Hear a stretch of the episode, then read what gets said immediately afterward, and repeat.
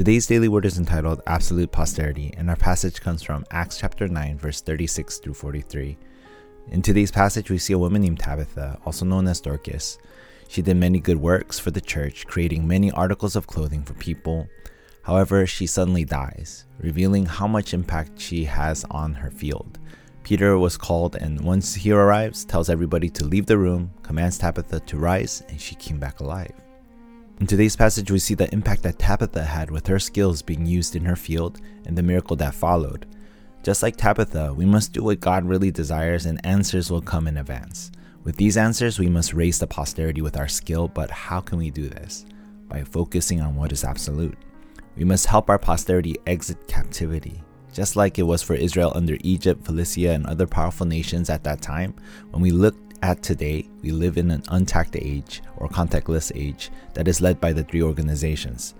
Jesus taught his disciples to pray for the kingdom of God to come and explains the kingdom of God in parables. Even in his final pulpit, Jesus speaks on the things pertaining to the kingdom of God for forty days. This is the method God is revealing to us to come out of this age of captivity. To begin, we must understand the things we must not do.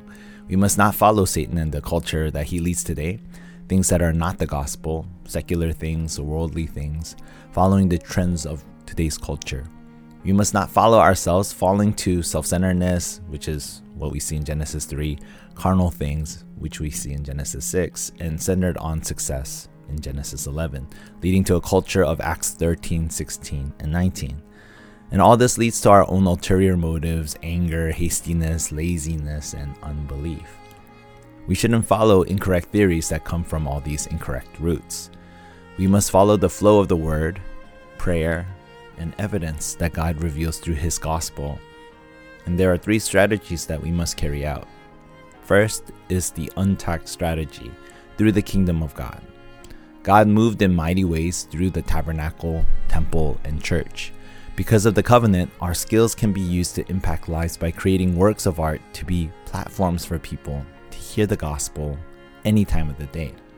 Second is the contact strategy, seeing Jesus teach the disciples for forty days about the things pertaining to the kingdom of God.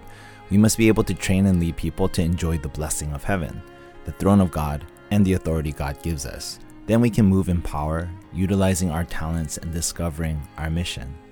Third is the media strategy.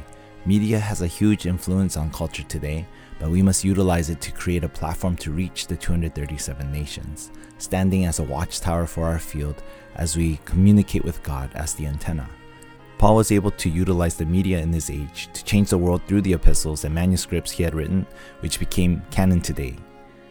In conclusion, we must see the evidence of the covenant, raising our posterity in today's age.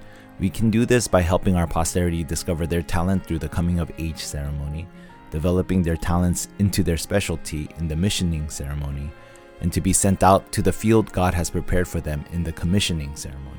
As we begin today, let us start with our twenty-four hours, holding on to the covenant, which will lead to all these works in twenty-five hours, the things that God can do, leading to disciples and answers of eternity.